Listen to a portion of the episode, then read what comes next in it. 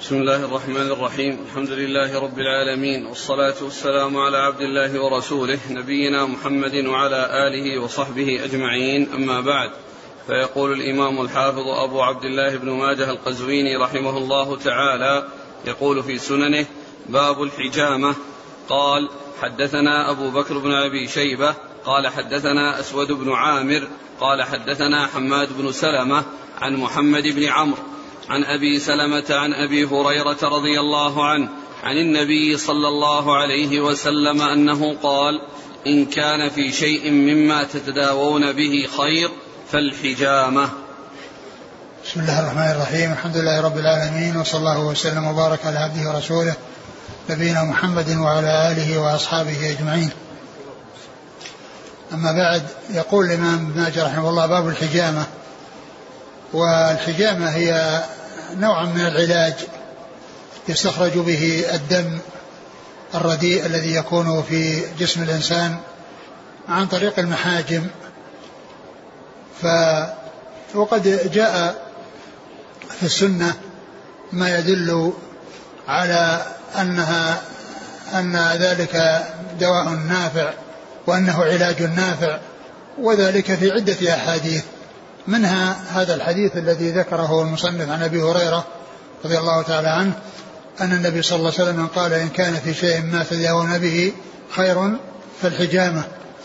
يعني أن أن الحجامة أنها أنها دواء نافع وأنها من العلاج النافع الذي يكون به النفع فهذا يدل على أن الحجامة من ما شرع العلاج به والتداوي به وكذلك جاء في حديث في بعض الأحاديث مثل حديث آه، الشفاء في ثلاث آه، آه، مذقة عسل وكية نار وشرطة محجم. كل هذا يدلنا على أن ذلك علاج مشروع وأنها جاءت به السنة عن رسول الله صلى الله عليه وسلم والحديث دال على أن الحجامة أنها علاج نافع وفي وأن فيها خير وفيها فائدة ويخرج بها الدم الذي يكون رديئا والذي يكون فيه يعني يحصل بذهابه والتخلص منه منه فائدة للإنسان المحجوم. نعم.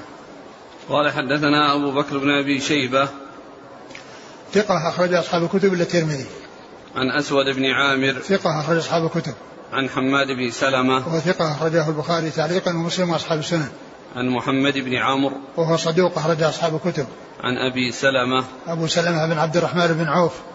ثقة أخرج أصحاب الكتب. عن أبي هريرة. عن أبي هريرة عبد الرحمن بن صخر الدوسي رضي الله عنه. وهو أكثر الصحابة حديثا. قال حدثنا نصر بن علي الجهضمي قال حدثنا زياد بن الربيع قال حدثنا عباد بن منصور عن عكرمة عن ابن عباس رضي الله عنهما أن رسول الله صلى الله عليه وعلى آله وسلم قال ما مررت ليلة أسري بي بملأ من الملائكة إلا كلهم يقول لي عليك يا محمد بالحجامة. ثم ذكر هذا الحديث عن ابن عباس. عن عبد الله بن عباس رضي الله عنهما أن النبي صلى الله عليه وسلم قال ما مررت ما مررت ليلة أسري بي ملأ من الملائكة إلا قالوا عليك يا محمد بالحجامة. يعني آه، آه، حث عليها وترغيب بها يعني وبيان أن فيها فائدة. وهذا الحديث في إسناده عباد بن منصور وفيه كلام وقيل إنه دلس هذا الحديث وأن بينه وبين عكرمة واسطة وذكر الشيخ الألباني له بعض الشواهد لكنها لا تخلو من ضعف. فيعني الحديث يعني صحته يعني الضعف يعني هو الأظهر عليه ولا سيما المتن فيه فيه نكارة. يعني يكون الرسول صلى الله عليه وسلم أسري به إلى السماء وكل من يلقاه من الملائكة يحثون على الحجامة ويرغبونه في الحجامة ويقولون عليك بالحجامة. يعني هذا المتن لا يخلو من نكارة بالإضافة إلى الضعف الذي في الإسناد. نعم. قال حدثنا نصر بن علي الجهضمي. ثقة أخرج أصحاب الكتب وهو شيخ لأصحاب الكتب. عن زياد بن الربيع. وهو ثقة أخرج البخاري والترمذي وابن ماجه. نعم. عن عباد بن منصور وهو؟ صدوق أخرج البخاري تعليقا وأصحاب السنن. فيه عنده فيه هو مدلس ويعني أيضا تكلم فيه. يعني وقيل إنه آه، بينه وبين عكرمة يعني واسطتان وأنه لما سئل هل سمعته فقال حدثني أخبرني بفلان وفلان وهما بينه وبين عكرمة. نعم. وعكرمة مولى بن عباس ثقة أخرج أصحاب الكتب وعبد الله بن عباس رضي الله عنهما أحد العباد الأربعة وأحد السبعة المكثرين من حديث الرسول صلى الله عليه وسلم.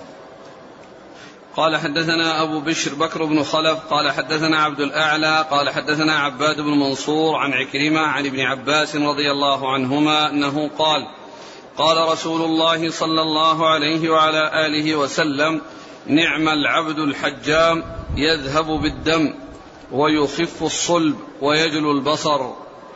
ثم ذكر هذا الحديث في الحجامة والثناء على الحجام وأنه يقوم بهذا العمل الذي يحصل به هذه الفوائد. والإسناد هو آه، نفس الإسناد أو علة علة يعني ما قبله يعني الرجل المتكلم فيه عباد بن منصور. نعم. قال حدثنا أبو بشر بكر بن خلف وهو؟ صدوق البخاري تعليقا وأبو داود بن ماجه. نعم.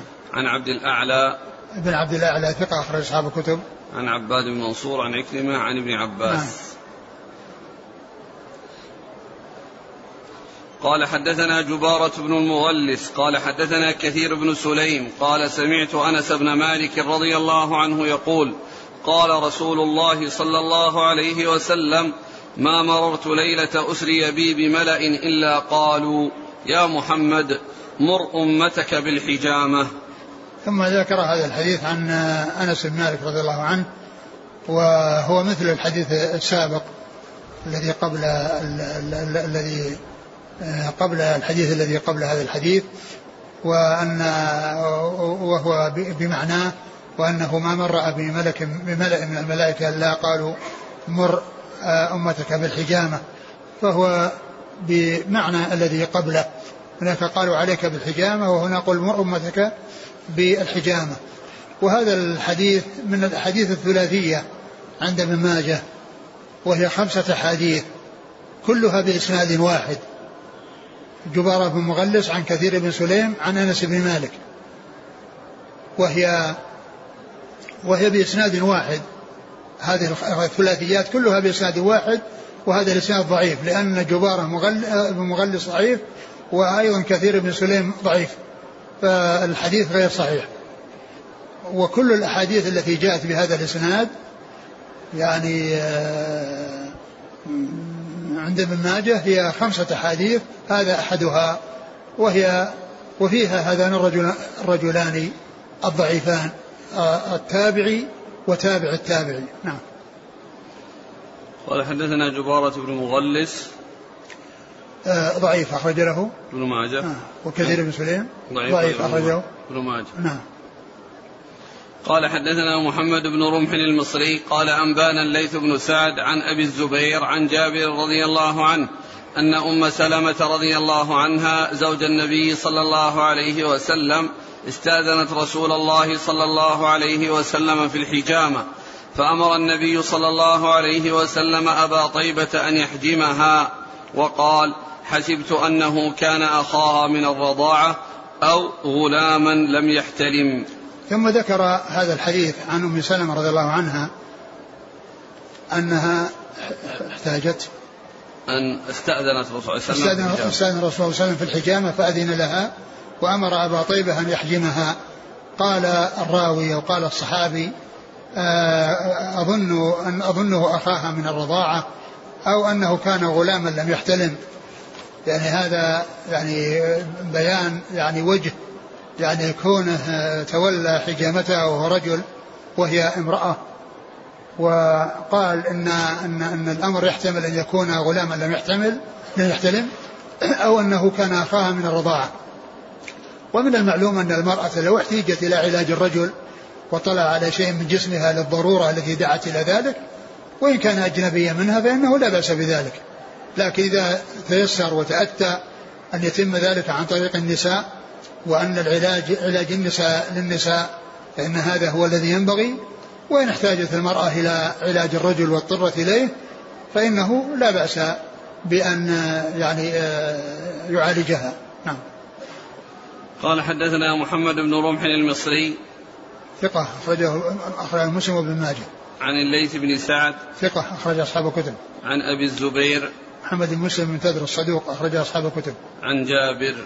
رضي الله عنه جابر بن عبد الله الأنصاري رضي الله عنهما أحد السبعة المكثرين من حديث رسول الله صلى الله عليه وسلم. قال رحمه الله تعالى باب موضع الحجامة. قال حدثنا أبو بكر بن أبي شيبة.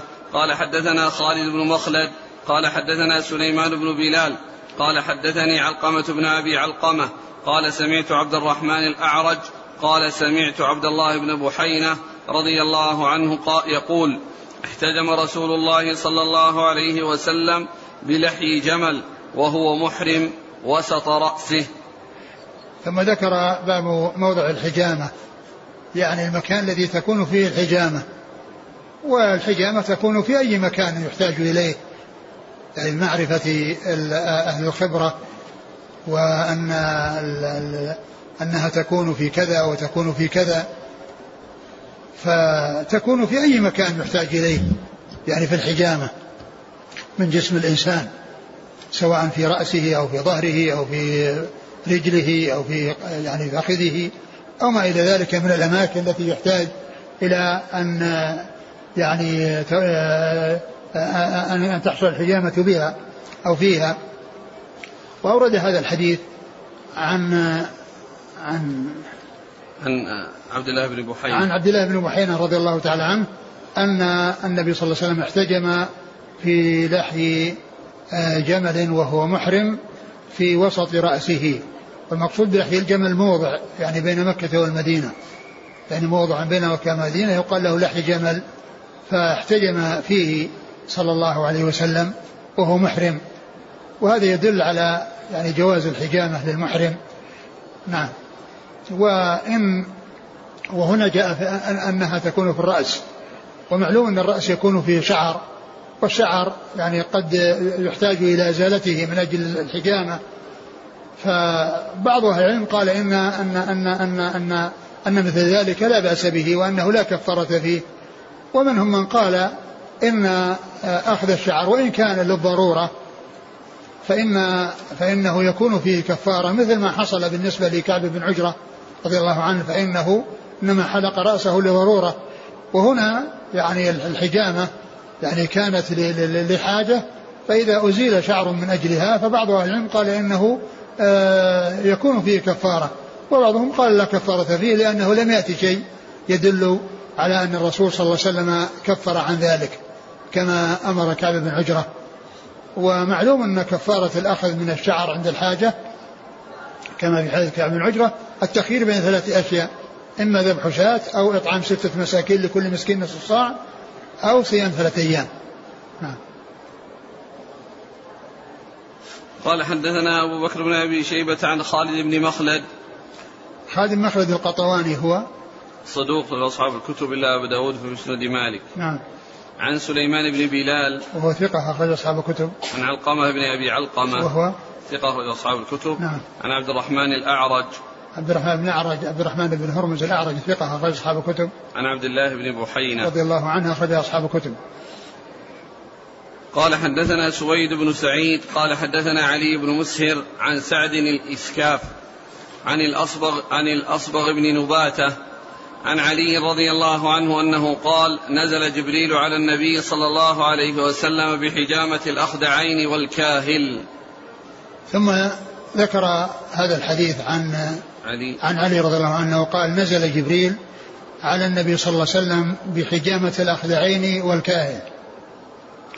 الأخدعين يعني قيل هما عرقان في, في, في, العنق والكاهل هو ما بين الكتفين يعني أعلى الظهر مما يكون بين الكتفين. هذا هو الكاهل. فقال نزل يعني جبريل يعني آه، آه، على الرسول صلى الله عليه وسلم آه، بالحجامة في الأخدعين والكاهل. كاهل الذي هو بين الكتفين و والأخدعين عرقان في جنب العنق. نعم. قال حدثنا سويد بن سعيد. هو؟ صدوق له مسلم بن ماجه. نعم. عن علي بن مسهر. وهو ثقة أخرج أصحاب الكتب. عن سعد الإسكاف. وهو متروك أخرج له. تلميذ ابن ماجه. نعم. عن الأصبغ بن نباتة. وهو متروك أيضا أخرج له. ابن ماجه. نعم. عن علي. عن علي رضي الله عنه أمير المؤمنين ورابع الخلفاء الراشدين الهادين المهديين صاحب المناقب الجمة والفضائل الكثيرة وحديثه عند أصحاب الكتب الستة. والحديث فيه هذان المتروكان فهو غير صحيح. نعم. قال حدثنا علي بن أبي الخصيب قال حدثنا وكيع عن جرير بن حازم عن قتادة عن أنس رضي الله عنه أن النبي صلى الله عليه وعلى آله وسلم احتجم في الأخدعين وعلى الكاهل. ثم ذكر هذا الحديث عن, عن أنس. عن أنس رضي الله عنه أن النبي صلى الله عليه وسلم احتجم على الأخدعين والكاهل. يعني هذا الذي الذي مر يعني هناك يعني يكون آه، نزل به جبريل بأن يكون الحجامة على هذا الوصف. جاء فيه يعني هذان المتروكان.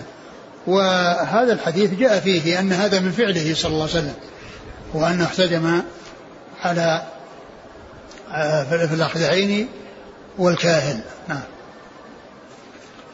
قال حدثنا علي بن أبي الخصيب. هو؟ صدوق ربما أخطأ أخرج له ابن ماجه. نعم. عن وكيع. ثقة أخرج أصحاب الكتب. عن جرير بن حازم. وثقة أخرج أصحاب الكتب. عن قتادة عن أنس. قتادة بن دعامة ثقة أخرج أصحاب الكتب. وأنس بن مالك رضي الله عنه خادم الرسول صلى الله عليه وسلم. وأحد السبعة المكثرين من حديثه. فإذا هو يعني ثابت من فعله عليه الصلاة والسلام.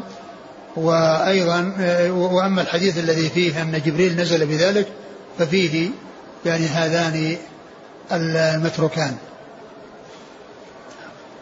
قال حدثنا محمد بن المصفى الحمصي قال حدثنا الوليد بن مسلم قال حدثنا ابن ثوبان عن أبيه عن أبي كبشة الأنماري رضي الله عنه أنه حدثه أن النبي صلى الله عليه وعلى آله وسلم كان يحتجم على هامته وبين كتفيه ويقول من أهراق منه هذه الدماء فلا يضره ألا يتداوى بشيء لشيء. ثم ذكر هذا الحديث عن أبي كبشة رضي الله عنه أن النبي صلى الله عليه وسلم قال أن أن النبي صلى الله عليه وسلم كان يحتجم على هامته وبين كتفيه. كان يحتجب على هامته وبين كتفيه. يعني الهامة يعني مؤخر الرأس وبين الكتفين الذي هو الكاهل الذي سبق أن مر في الأحاديث في بعض الأحاديث السابقة يعني بالأخدعين والكاهل. فما بين الكتفين هو هو الكاهل. وهنا وهذا مطابق لما تقدم ولكن الحديث آه، ضعيف الإسناد وما يتعلق بكونه بين الكتفين هذا ثابت في الحديث السابق. وأما ذكر جاء في الحديث وسط الرأس الحديث الصحيح الذي سبق. وهنا قال الهامة والهامة هي مؤخر الرأس. نعم. ويقول من أهراق منه هذه الدماء فلا يضره ألا يتداوى بشيء لشيء. وهذا يفيد يعني أهمية الحجامة أو أن من أهراق شيئا من هذه الدماء يعني آآ آآ كونه يحتجم فلا يضره أن فلا يضره أن فلا يضره أن أن لا يتداوى بشيء لشيء. لا يتداوى بشيء. يعني معناه أن فائدتها كبيرة وأنها عظيمة وأنها تغني عن غيرها. ولكن الحديث فيه ضعف. حديث ضعيف لأن فيه انقطاع فيه ضعف وانقطاع. نعم. قال حدثنا محمد بن المصفى الحمصي. هو صدوق أخرج له. أبو داود النسائي بن ماجه. نعم. عن وليد بن مسلم. وهو ثقة أخرج أصحاب الكتب. عن ابن ثوبان. وهو صدوق. يخطئ أخرج البخاري المفرد وأصحاب نعم. السنن. عن أبيه. ثقة أخرج البخاري المفرد وأبو داود والترمذي وابن ماجه. وفيه انقطاع لأن قالوا أن أنه لم يسمع من يعني بينه وبين الذي قبله من هو؟ ابن ثوبان عن أبيه. نعم أبوه يعني لم يسمع من الصحابي منه عن أبي كبش الأنباء. عن أبي كبش نعم قيل لأن لأن لأن أباه متأخر وهو ممن ليس له رواية عن الصحابة. والحافظ بن حجر ذكره في الطبقة السادسة. الطبقة السادسة ليس لهم رواية عن الصحابة. وإنما الطبقة الخامسة هم الذين صغار التابعين الذين يروون عن صغار الصحابة. عن أبي كبشة الأنماري. رضي الله عنه أخرج له. أبو داود والترمذي وابن ماجه. نعم يعني ففيه انقطاع وفيه أيضا يعني آه، ذاك الصدوق الذي يخطئ.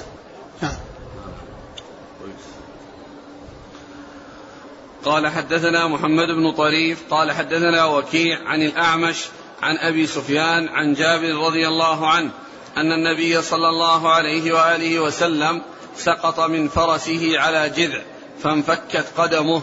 قال وكيع يعني أن النبي صلى الله عليه وآله وسلم احتجم عليها من وث. انتهى؟ نعم. ثم ذكر هذا الحديث عن عن عن جابر. عن جابر قال أن النبي صلى الله عليه وسلم سقط من فرسه على جذع فانفكت. فانفكت قدمه. قال وكيع يعني أن النبي صلى الله عليه وسلم احتجم عليها من وث يعني النبي صلى الله عليه وسلم احتجم عليها من و من و وث من وث يعني من بالثاء, بالثاء وث و وث وث نعم. نعم. احتجم يعني على يعني يعني بسبب يعني هذا الذي حصل لرجله. والوثق قيل ان المقصود به يعني شيء لم يصل إلى حد الكسر ولكن حصل للحم تأثر بحيث يعني آه، تغير الجسم بسبب هذه السقطة وبسبب هذه الوقع, الوقع الوقوع من ذلك الفرس بحيث يعني تأثرت الرجل ولم يصل إلى حد الكسر. ولم يصل إلى حد الكسر فاحتجم لذلك رسول الله صلى الله عليه وسلم. نعم. قال حدثنا محمد بن طريف هو صدوق له مسلم وداود والترمذي وابن ماجه. نعم. عن وكيع عن الأعمش سليمان بن مهران الكاهلي ثقة أخرج أصحاب الكتب. عن أبي سفيان عن جابر. وأبو سفيان صدوق أخرج له. أصحاب الكتب؟ نعم. عن جابر. نعم. قال رحمه الله تعالى باب في أي الأيام يحتجم. قال حدثنا سويد بن سعيد قال حدثنا عثمان بن مطر عن زكريا بن ميسرة عن النهاس بن قهم عن أنس بن مالك رضي الله عنه أن رسول الله صلى الله عليه وعلى آله وسلم قال من أراد الحجامة فليتحرى سبعة عشر أو تسعة عشر أو إحدى وعشرين لا يتبيغ بأحدكم الدم فيقتله. ثم ذكر باب الأيام التي تكون بها الحجامة. يعني الوقت الذي تكون به الحجامة يعني من من الأيام والشهر. وذكر هذا الحديث عن عن أنس. أنس رضي الله عنه أن النبي صلى الله عليه وسلم قال من, من أراد الحجامة فليتحرى سبعة عشر. من أراد الحجامة فليتحرى سبعة عشر أو تسعة عشر أو أو إحدى وعشرين. لا يتبيغ بكم الدم فيقتله. تبيق يعني قيل إنه هيجان الدم وثورانه في الجسد يعني بحيث يعني يتضرر الإنسان به إذا لم يحتجم. فالمقصود من ذلك الإرشاد إلى الحجامة وأن الإنسان يتخلص يعني من هذا الدم الذي يعني يتبيغ وهو الذي يثور أو يعني يعني في جسم الإنسان فإنه يتخلص منه. بالحجامة وذكر أنه آه، يتحرى هذه الأيام الثلاثة أو هذه هذه الأوقات الثلاثة من الشهر سبعة عشر تسعة عشر وإحدى وعشرين ولكن الحديث فيه مسلسل بالضعفاء يعني فيه عدد من الضعفاء ولكنه جاء من فعله صلى الله عليه وسلم أنه كان يعني يعني يحتجم في أحد هذه الأيام الثلاثة. أما هذا الحديث الذي فيه الترغيب في هذه الأيام الثلاثة فإنه فيه عدد من الضعفاء. قال حدثنا سويد بن سعيد عن عثمان بن مطر. سويد بن سعيد هو؟ تقدم صدوق له مسلم بن ماجه. نعم. عن عثمان بن مطر. وهو؟ ضعيف رجل ابن ماجه. نعم. وزكريا؟ زكريا بن ميسرة مستور. أيوة. ابن ماجه. مستور يعني مجهول الحال. أيضا. أيوة.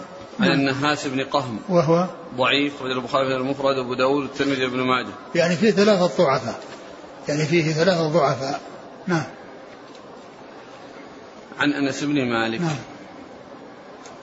قال حدثنا سويد بن سعيد. قال حدثنا عثمان بن مطر عن الحسن بن أبي جعفر عن محمد بن جحادة عن نافع عن ابن عمر رضي الله عنهما أنه قال قال يا نافع قد تبيغ بي الدم فالتمس لي حجاما واجعله رفيقا إن استطعت ولا تجعله شيخا كبيرا ولا صبيا صغيرا.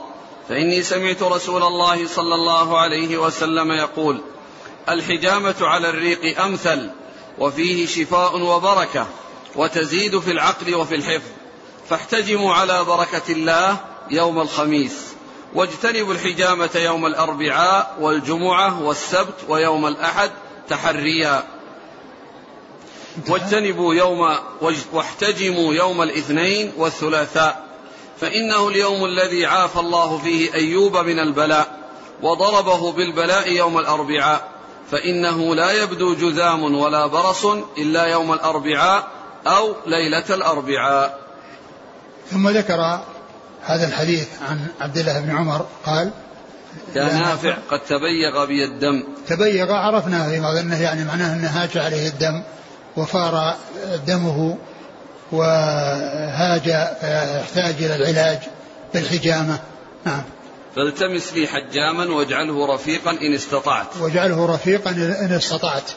يعني أنه يختار حجاما يعني يكون ذا رفق وأن لا يكون صغيرا ولا كبيرا وأن لا يكون صغيرا ولا كبيرا. نعم. قال ولا شيخا كبيرا ولا صبيا صغيرا فإني سمعت النبي صلى الله عليه وسلم يقول الحجامة على الريق أمثل. الحجامة على الريق أمثل يعني كل إنسان لم يأكل شيئا يكون في أول النهار قبل أن يأكل شيئا. نعم. وفيه شفاء وبركة. فيه يعني الحجامة يعني على هذه الطريقة. نعم. وتزيد في الحفظ في العقل وفي الحفظ. وهذه يعني من فوائد الحجامة أنها تزيد في العقل وفي في العقل وفي الحفظ. وفي الحفظ. نعم. فاحتجموا على بركة الله يوم الخميس. نعم. ذكر الأيام التي يحتجم فيها الخميس و واجتنبوا الحجامة يوم الأربعاء والجمعة والسبت ويوم الأحد تحريا. آه. يعني كان قصد تحريا يعني كون الإنسان يتعمد هذا وأما كونه يعني يحصل اتفاقا يعني هذا لا يقال إنه تحري. نعم. واحتجموا يوم الاثنين والثلاثاء. نعم. فإنه اليوم الذي عافى الله فيه أيوب من البلاء. نعم. وضربه بالبلاء يوم الأربعاء. فإنه لا يبدو جذام ولا برص إلا يوم الأربعاء أو ليلة الأربعاء. يعني هذا الحديث يعني بطوله وفيه هذه هذه الأمور وفي هذه الأشياء هو يعني ليس بصحيح. ليس بصحيح لأنه في إسناده من هو متكلم به فيه. نعم. نعم. قال حدثنا سويد بن سعيد عن عثمان بن مطر عن الحسن بن أبي جعفر. عثمان بن مطر مر ذكره. ضعيف. نعم. نعم. نعم. عن الحسن بن أبي جعفر. وهو أيضا. ضعيف الحديث. نعم. صدر الترمذي وابن ماجه. نعم. عن محمد بن جحادة. وهو ثقة ولا ثقة ثقة أخرج أصحاب نعم. الكتب نعم. عن نافع عن ابن عمر نعم.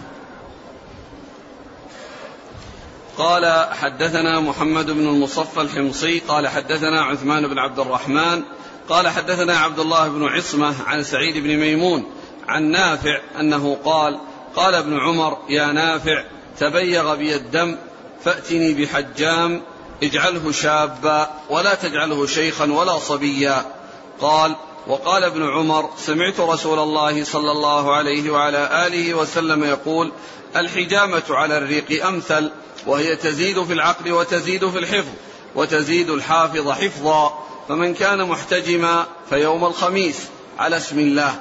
واجتنبوا الحجامة يوم الجمعة ويوم السبت ويوم الأحد واحتجموا يوم الاثنين والثلاثاء واجتنبوا الحجامة يوم الأربعاء فإنه اليوم الذي أصيب فيه أيوب بالبلاء وما يبدو جذام ولا برص إلا في يوم الأربعاء أو ليلة الأربعاء. وهذا هذا الحديث الطويل مثل الذي قبله وهو أيضا ضعيف كالذي قبله لأن فيه ضعيفان. نعم.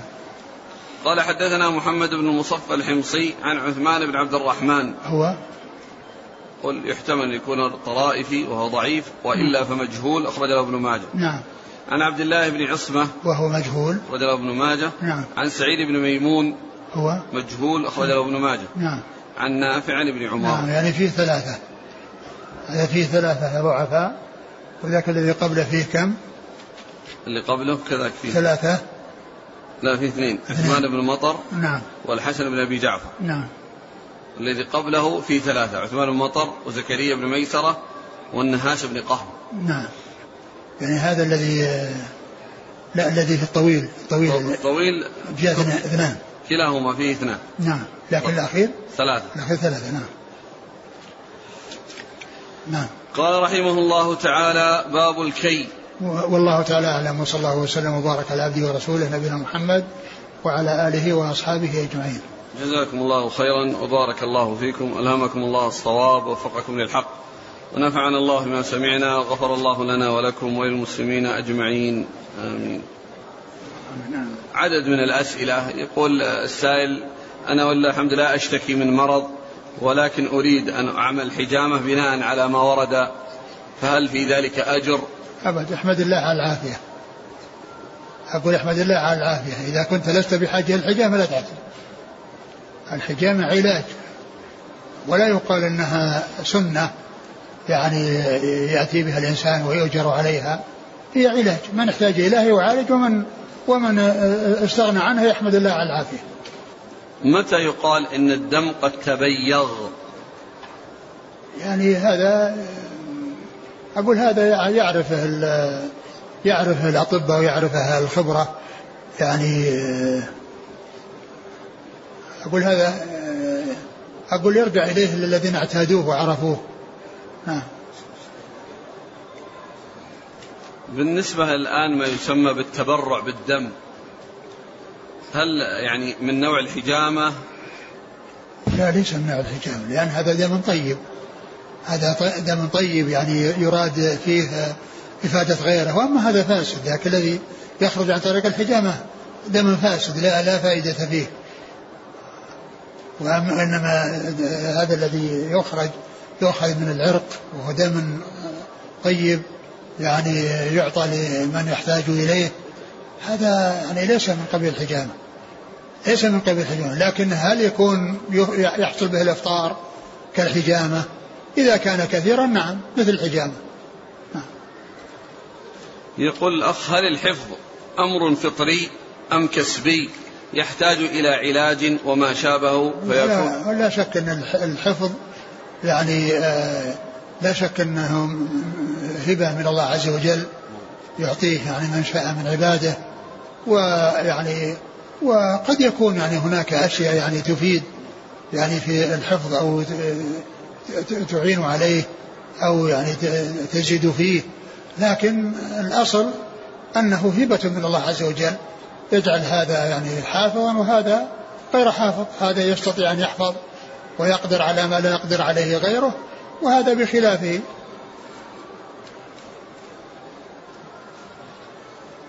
يقول هل يخرج الإنسان من مطلق التوكل بالتداوي؟ لا. التداوي لا ينافي التوكل. الدواء أو التداوي لا ينافي التوكل. الإنسان يعني آه، آه، يأخذ بالأسباب ويتوكل على الله عز وجل ولهذا جاء في الحديث احرص على ما ينفعك واستعذ بالله واستعن بالله ولا تعجز. ف والرسول عليه السلام تداوى وهو سيد المتوكلين عليه الصلاة والسلام. الرسول صلى الله عليه وسلم تداوى وهو سيد المتوكلين وأرشد إلى إلى التداوي عليه الصلاة والسلام. وأرشد إلى التداوي ولكنه منع من التداوي بالدواء الخبيث يعني النجس أو الذي يعني يكون فيه ضرر يعني وإن كان في أصله يعني طيبا يعني أنه طاهرا ليس بنجس الإنسان إذا لمسة مثل السم نعم يقول آه، بعض إخواننا إذا أراد أن يحتجم في منطقة أسفل الرأس من الخلف وكان له شعر فإنه يأخذ من شعره مكان المحجم ويبقي باقي الشعر فهل يدخل ذلك في القزع؟ لا لا يدخل في القزع أبدا لأن هذا شيء أخذ للحاجة. أخذ للحاجة ما أخذ للتجمل. يقول ما هو الدليل على جواز علاج الرجل الأجنبي للمرأة الأجنبية عنه؟ وقد يخلو بها ومعلوم لديكم الخلوة لا يجوز. الخلوة, الخلوة لا تجوز أبدا. لا يجوز أن يخلو رجل بامرأة. وما خلا رجل بامرأة إلا وكان الشيطان ثالثهما. لكن إذا كان معها يعني محرمها يعني فإن فإن يكون هذا يكون معها محرمها. وأما كون يخلو بها لا يجوز. وإذا وجد نساء يعالجن النساء فلا يصار إلى الرجال. وإن احتج إلى الرجال تذهب ومعها محرمها. هنا بعض الإخوة أرسل كلام القرطبي في المفهم على حديث أم سلمة نعم. عندما استأذنت النبي صلى الله عليه وسلم. نعم. شغول. يقول رحمه الله واستئذان أم سلمة النبي صلى الله عليه وسلم في الحجامة دليل على أن المرأة لا ينبغي لها أن تفعل في نفسها شيئا من التداوي أو ما يشبهه إلا بإذن زوجها لإمكان أن يكون ذلك الشيء مانعا له من حقه أو منقصا لغرضه منها. وإذا كانت لا تشرع لا وإذا كانت لا تشرع في شيء من التطوعات التي تتقرب بها إلى الله تعالى إلا بإذن منه كان أحرى وأولى ألا تتعرض لغير القرب إلا بإذنه. اللهم إلا أن تدعو لذلك ضرورة من خوف موت أو مرض شديد فهذا لا تحتاج فيه إلى إذن لأنه قد التحق بقسم الواجبات المتعينة. وأيضا فإن الحجامة وما يتنزل منزلتها مما يحتاج يحتاج فيها إلى محاولة الغير ولا بد فيها من استئذان الزوج لنظره في من يصلح وفيما يحل من ذلك. ألا ترى أن النبي صلى الله عليه وسلم أمر أبا طيبة أن يحجمها لما علم أن بينهما من السبب المبيح. كما قال الراوي حسبت أنه كان أخاه من الرضاعة أو غلاما لم يحتلم ولا شك في أن مراعاة هذا هي الواجبة متى وجد ذلك. فإن, فإن لم يوجد من يكون كذلك ودعت الضرورة إلى معالجة الكبير الأجنبي جاز دفعا لأعظم الضررين وترجيحا لأخف الممنوعين. وفيه من الفقه ما يدل على أن ذا المحرم يجوز أن يطلع من ذات محرمه على بعض ما يحرم على الأجنبي وكذلك الصبي. فإن الحجامة غالبا إنما تكون من بدن المرأة فيما لا يجوز للأجنبي الاطلاع عليه. كالقفا والرأس والساقين. على كل لا شك أنه إذا وجد امرأة يعني فهي أولى وإذا دعت الحاجة إلى إلى الرجل للعلاج يعني ولم يكن هناك امرأة تتولى هذا فهذه يعني لا بأس به. ولكن لا بد أن أن يكون مع مع محرمها. وأيضا قضية أن يكون المرأة تستأذن زوجها في مثل هذا لا شك أن هذا من الأمور من المعاملة الطيبة ومن مكارم الأخلاق وأنها لا تقدم يعني على على يعني بعض الأشياء التي يعني قد يكون له فيها يعني حظ وله فيها تعلق بمصلحته كونها تراجع في ذلك وتستأذنه في ذلك لا شك أن هذا من الأمور المستحبة والتي ينبغي أن تكون. يقول أحسن الله إليكم من يحتاج للحجامة لا للعلاج ولكن لأجل أن يقوي حفظه. ولأجل أن يكون خفيف النوم.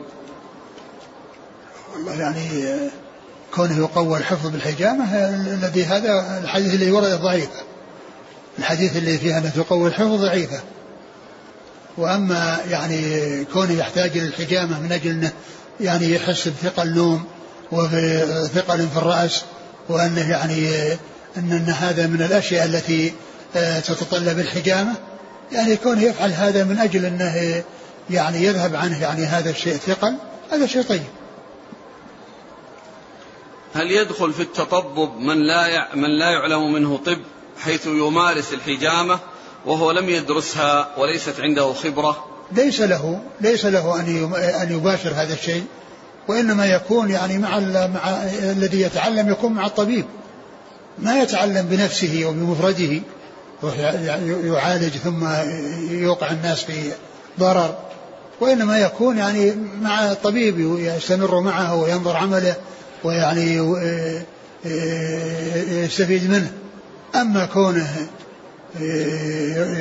يذهب بنفسه يعالج وهو غير طبيب فهذا سبق أن مر بنا أن من تطبب ولم يعلم منه طب فهو ضامن يقول من تطبب ولم يصب نفسا فما دونها. فهل يكون آثما وإن نجح في تطببه؟ إيش السؤال؟ من تطبب وقد أصاب في في هذه في هذه المسألة ولم يصب نفسا فما دونها. هل يكون آثما؟ ما إقدامه على التطبب هذا آه، لا يسوق. لكنه يعني عند آه، كونه يعني ما حصل مضرة يعني الحمد لله يعني ما حصل ما حصل المحذور الذي يترتب عليه ضمان لكن لا يجوز له أن يقدم على شيء وهو غير خبير به لأنها أحيانا قد يحصل كما يقول رمية من غير رامي. نعم. يقول ورد عن بعض الأئمة أنه لما أراد أن لما سمع حديث أن النبي صلى الله عليه وسلم احتجم وأعطى الحجام أجره احتجم هو كذلك وأعطى الحجام أجره. ألا يفيد هذا على أن الحجامة سنة حيث يعني يمكن أن هذا فعل الرسول فعل لحاجة. الرسول فعله لحاجة وهو إذا كان فعله لحاجة ما في بأس. تابع الرسول صلى الله عليه وسلم الرسول فعله وهو محتاج وهو فعله محتاج فيكون آه، يعني آه، عمله في محله. لكن إنسان ما يحس بشيء هو ليس بحاجة إلى الحجامة يروح يحتجم ويطلع دم طيب قد يكون ما فيه حاجة إلى إخراجه. نعم. يقول هنا بوب النسائي في سننه الرجل يذكر ما يكون بينه وبين امرأته وذكر تحته حديث حين سئل النبي صلى الله عليه وسلم عن الاغتسال من الجماع فقال إني لا أفعله مع هذه وأشار إلى عائشة رضي الله عنها. فهل في هذا ضابط؟ أعيد السؤال. بوب النسائي في سننه الرجل يذكر ما يكون بينه وبين امرأته وذكر تحته حديث حين سئل النبي صلى الله عليه وسلم عن الاغتسال من الجماع فقال إني لأفعله مع هذه وأشار إلى عائشة رضي الله عنها. هل في هذا ضابط؟ ما نعلم ضابط لكن ما ينبغي الإنسان أن يتحدث بمثل هذا. الرسول صلى الله عليه وسلم هو يعني يبين للناس أحكام الدين وأنها وأن هذا الشيء الذي يحصل منهم وهم يسألون عنه الرسول حصل منه مع بعض نسائه. فكون الإنسان يروح يتحدث. الرسول صلى الله عليه وسلم سئل وهو الذي يبين للناس أحكام الدين فأجابهم. وقد كان عليه الصلاة والسلام أحيانا في أمور يتوقفون فيها هو يعني يشاركهم فيها من أجل يطيب خواطرهم. مثل مثل قصة ال ال الحمار الوحش الذي الذي صاد صاده أبو قتادة رضي الله عنه والصحابة يعني وهم ما أكلوا منه ثم رجعوا إلى النبي صلى الله عليه وسلم وقال هل فيكم أحد أشار إليه؟ ثم قال كلوا وكان يعني أخذ أو يعني أعطوه شيئا أو طلب منهم شيئا منه أو عد فخذا فأعطوه إياه. وكذلك الذي قصة اللديغ الذي رقاه أبو سعيد وأخذوا عليه قطيعا من الغنم وتحرجوا. وقال وقال هل معكم من شيء؟ يعني ليطيب خاطرهم في شيء يعني كان آه، توقفوا فيه أو تحرجوا منه. فإذا كان يعني هذا شيء حصل منهم والرسول قال أني أفعله مع بعض أهلي. الرسول صلى الله عليه وسلم هو الذي يبين أحكام الدين. لكن كل إنسان يروح يحكي للناس ما يجري بينه وبين أهله هذا ما يليق. يقول هل العلاج واجب أم مستحب؟ لا هو مستحب. هو مستحب. ولكنه يعني قد يكون واجبا فيما إذا كان يعني آه، آه، يترتب عليه الهلاك مثل الدم الذي يعني آه، يخرج من الإنسان كونه يترك الإنسان حتى يموت ليس الإنسان يترك وإنما عليه أن أن يعالج.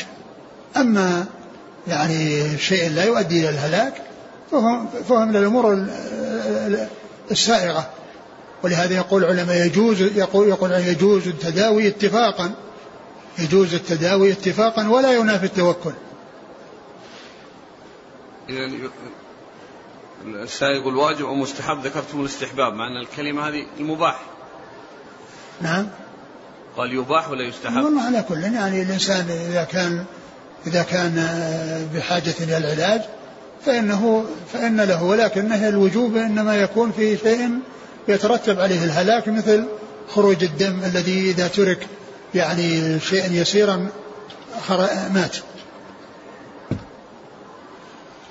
يقول السائل هل يشترط لمن يدعو إلى الله تبارك وتعالى تزكية أن يكون مزكى؟ إيش؟ إيش؟ هل يشترط لمن أراد أن يدعو إلى الله تبارك وتعالى أن تكون معه تزكية؟ يعني مزكى من قبل أهل العلم؟ ما ينبغي للإنسان أنه يقدم على الكلام وكلام الناس إلا أن يكون على ذا علم. ولا يلزم أن يكون معه تزكية. لا يلزم أن يكون معه تزكية. لكن إذا كان مجهول أمره وأنه يعني آه الناس غير مرتاحين إليه وأرادوا أن يتعرفوا وهو مجهول عندهم وأرادوا أن يعرفوه عن طريق يعني بعض الناس المعروفين الذين يعني أتى بشيء يعني يبين أنه أهل وأنه يستفاد منه. هذا قد يعني يكون هناك يعني وإلا إذا كان الإنسان عنده قدرة وعنده تمكن و ولا يعني يكون عنده محذور يجوز وإن لم يكن عنده تزكية وكل من كان عنده شيء من العلم يعني يأتي به. والرسول قال بلغوا عني ولو آية. نعم. يقول في تتمة سؤاله وإذا لم يشترط أن يكون معه تزكية كيف نعرف هل الداعية مؤهلا للدعوة خاصة إذا لم يدرس على أيدي العلماء؟ إذا كان الإنسان مجهول يتوقف في أمره. وإذا كان أنه معلوم وأن الناس أنه معروف بفائدته سواء كان عرف أنه آه، آه، درس وعنده دراسات وعنده مؤهلات وقد يكون الإنسان عنده آه، يحصل هذا بال بال بالاعتياد وال وال والدراسة الخاصة. ليس بلازم أن يكون الإنسان عنده شهادة وعنده يعني متخرج من كلية أو من أو أنه ملازم من شيخ يعني مدن طويلة من كان عنده شيء من العلم ومتمكن فيه ولو كان فائدة أخذها من عالم فإنه يبلغها لغيره. يقول ما المقصود بالنوازل النوازل في الإسلام؟ وهل للدعاة الخوض فيها؟ النوازل هي الأمور الخطيرة الأمور الصعبة التي يعني تحتاج إلى الكلام فيها إلى تمكن في الشريعة ومعرفة قواعدها ويعني أصولها آه، والتي تجد بالناس. يعني هذه هي هي هي النوازل التي تحتاج إلى أن يجتمع لها أناس يعني يتشاورون فيها ويبحثون فيها. ما هو يعني آه، أي شيء يعني يعرض الإنسان أو يجد الإنسان يقول فيه وكأنه آه، آه، يعني شيء سهل مثل ما قال بعض السلف يقول إنكم تتكلمون في المسألة لو وقعت لعمر بن الخطاب لجمع لها أهل بدر لجمع لها أهل بدر. نعم. يقول السائل من المعلوم أن من شروط الإقامة في بلاد الكفر إظهار الإسلام. ما معنى هذا الشرط؟ إظهار الإسلام. يعني كل إنسان يقوم بأمور دينه ولا يمنع منها. ولا يحال بينه وبين إقامة أمور دينه. هذا هو إظهار الإسلام. هل يمكن أن يقال أن الاحتفال بالمولد النبوي سنة حسنة وإن لم ترد عن النبي صلى الله عليه وسلم؟ ما يقال لأنه ليس في الإسلام يعني سنة حسنة. الرسول صلى الله عليه وسلم قال كل كل بدعة ضلالة. وقال من سن في الإسلام سنة حسنة فله أجرها وليس المقصود بذلك أنه يحدث شيء يقول لسنة وإنما يكون سباقا إلى خير ويكون قدوة في الخير. لأن الحديث الذي في صحيح مسلم من سن في الإسلام سنة حسنة فله أجرها وأجر من عمل بها ومن سن في الإسلام سنة سيئة فله وزرها وزر من عمل بها. كان له سبب. له سبب. الرسول صلى الله عليه وسلم قال لأنه جاء ناس يظهر عليهم الفاقة ووجوههم شاحبة وثيابهم بالية والرسول صلى الله عليه وسلم كما وصفه الله بقوله بالمؤمنين رؤوف الرحيم آه، تأثر وتغير ودخل بيوته يبحث عن شيء يحضره لهؤلاء الذين يظهر عليهم الفاقة.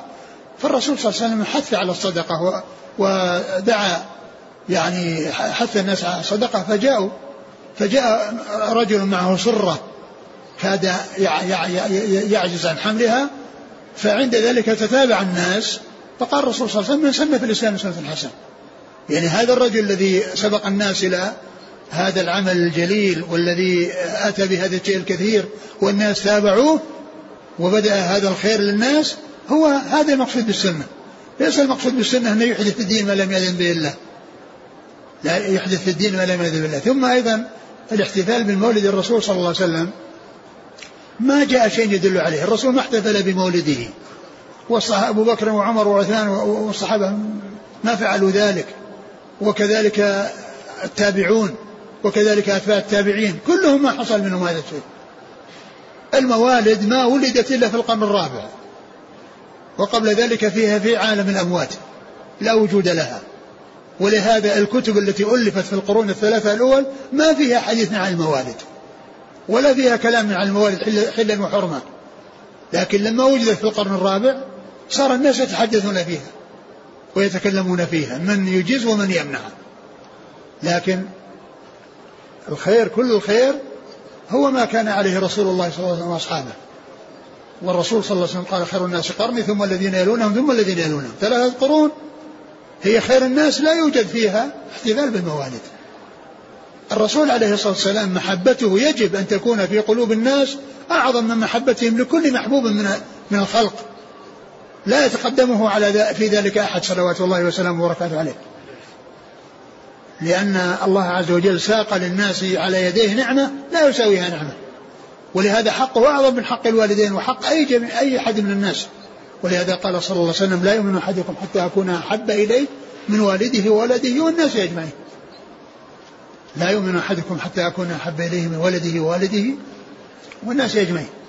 يعني أن أن أن أن, أن, أن, أن محبة الرسول متحتمة ولكن ما علامة المحبة؟ علامة المحبة المتابعة. الرسول صلى الله عليه وسلم أمر يمتثل أمره نهى يجتنب نهيه أخبر يصدق خبره يعبد الله وفقا لشريعته صلى الله عليه وسلم. لا يعبد بالبدع والمنكرات والمحدثات وإنما يعبد بالسنن وبالكتاب والسنة. الذي جاء عن الرسول صلى الله عليه وسلم في كتاب الله وسنة رسوله وما كان عليه سلف هذه الأمة الذين هم أسبق الناس إلى كل خير وأحرص الناس على كل خير. أسبق الناس على كل إلى كل خير وأحرص الناس على كل خير. رضي الله عنهم وأرضاهم. أحسن الله إليك. الكلام في هذا الموضوع هذا يقول آه، إذا كان المرء يسكن بلدا يعتقد فيه سنية الاحتفال بالمولد النبوي. يعتقد. يعتقد فيه. أيوة. سنية الاحتفال بالمولد النبوي أيوة. هل من المصلحة أن أتكلم وأبين بدعية هذا الأمر مع العلم بأن الناس لن يقبلوا مني؟ فأسكت درءا للفتنة. آه، كون الإنسان يبين لهم أن هذا العمل ما جاء عن رسول الله صلى الله عليه وسلم ولا عن الصحابة ولا عن التابعين ولا أتباع التابعين يعني آه، بيان مثل هذا إذا كان عندكم شيء عن الصحابة عن الرسول صلى الله عليه وسلم هاتوه. ما في لا يوجد. يعني كونه يسكت يعني معنى هذا الذي يخلي الأمور تستمر على يعني على على ما هي عليه بدون أن يحصل تغير في أحوال الناس. وإنما يتكلم بالحكمة وباللطف وبالبيان. يعني بدلا من كونه يقابلهم يعني بكلام يعني قد يكون فيه ينفرهم يقول لهم الرسول صلى الله عليه وسلم ما فعل هذا والصحابة الخلفاء الراشدين ما فعلوا هذا ومئة سنة آه ثلاثمائة سنة كلها ما في أوجد فيها هذا وإنما وجد في القرن الرابع. وأنتم آه أوجدوا لنا شيء يدل على أن أن, أن هذا آه حصل من من الصحابة أو حصل من التابعين أو من أتباع التابعين. كل هذا لم يوجد. أقول فمثل هذا يعني فيه بيان فيه يعني وضوح وفيه جلاء. أما كونه يقابلهم كلام يعني يقسو عليهم فيه قد لا يقبلونه. لكن كونه يبين لهم بهذه الطريقة التي هي أنتم الآن مسلمون والمسلمون يتبعون الرسول صلى الله عليه وسلم ويأخذون يعني الحق عنه وعن الصحابة والرسول ما جاء عنه هذا والتابع والصحابة ما جاء عنهم هذا والتابعون ما جاء عنهم هذا وأتباع التابعين ما جاء عنهم. كيف كيف تأتون بشيء ما فعله هؤلاء؟ هؤلاء هم السباقون إلى كل خير وهم الحريصون إلى كل خير. وأنتم يعني أعظم محبة للرسول صلى الله عليه وسلم من هؤلاء؟ الذي كانوا يعني هم الذين يعني كانوا يذبون عنه ويجعلون أنفسهم يعني فداء له صلى الله عليه وسلم في في الحرب. يعني وشرفهم الله بصحبته وبملازمته. يعني يعني نحن أشد محبة منهم. أحسن الله إليك. يقول من اعتمر في ليلة أو في يوم المولد تحريا فهل عمرته صحيحة؟ مع أنه قاصد أنه يعتمر في اليوم الثاني عشر من ربيع. والله على كل يعني هو عمل يعني أمرا سائغا وأمرا غير سائغ فالعمرة يعني يعني صحيحة ويعني عمله آه، وقصده يعني فيه قصد شيء مخالف للسنة. لكن لا يقال عمرته باطلة.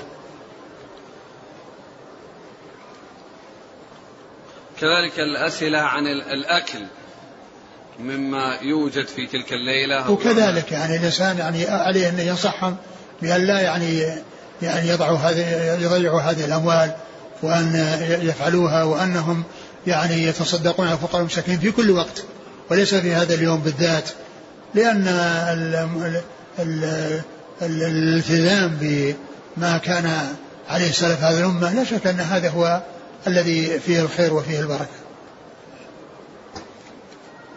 يقول هل كون الحجاب ممنوع على البنات في المدارس العامة في فرنسا ينافي شرط إظهار الإسلام؟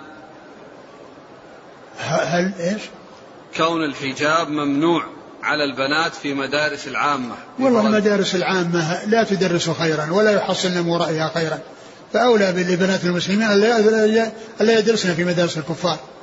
وأن يتعلمن يعني في في, في, في تلك المراحل. يعني لا سيما يعني الابتدائي والمتوسط والثانوي الذي هو البداية. يعني إذا وجدوا من يدرسهم أمور دينهم أو يعني آه، يجتمعون في أماكن خاصة يعني المسلمين أو بعض المسلمين يعلمون بناتهم وبني وأبنائهم يعني آه، الدين وأحكام الإسلام لا شك أن هؤلاء يكونوا يعني يضعونهم بأيدي اليهود والنصارى يدرسونهم هل يدخل في إظهار الإسلام إنكار ما هم عليه من الكفر وتبيينه للناس؟ الإنسان يعني كما هو معلوم الإنسان اللي في بلاد الكفر ما يروح يتكلم على الناس يعني يتكلم مع مع أفراد من الناس يدعوهم إلى الإسلام. أما كونه يعني يروح في مجامع يعني هذا لا لا لا يفيد شيئا. أقول لا يفيد شيئا وإنما يفيد كونه يعني يتكلم مع ناس يبين لهم فضل الإسلام ومحاسن الإسلام وما والخير الكثير في الإسلام وهكذا. يعني يدعو آه، آه، المسلمين بالآحاد. يدعو الكفار بالآحاد ما يدعوهم في في ملأ. لأن ما يصير وراء الكلام يمكن أنهم يمنعونه. يكون يمكن سبب في منعه. لكن كونه يتكلم مع ناس ويبين فيدخلون في الإسلام هذا خير عظيم ومكسب كبير. لأن يهدي الله بك رجل واحد خير لك من حمر النار. يقول شيخنا حفظك الله ما قولك في من يطالب بأن لا يبيع الملابس النسائية إلا النساء؟ لأن هذه أمور خاصة بهن والرجال الآن القائم ببيعها ربما يسبب مفسدة. إذا كان هذا في أماكن خاصة بالنساء بحيث يعني ما يدخل أماكن إلا يدخلها إلا النساء. يعني بأن يكون مثلا سوق خاص بالنساء يدخل من بابه نساء. هذا جيد هذا إذا حصل. لكن كون النساء تكون يعني آه، في الدكاكين وعلى الشوارع تبيع يعني بدل الرجال هذا غلط. جزاكم الله خيرا. سبحانك اللهم وبحمدك أشهد أن لا إله إلا أنت أستغفرك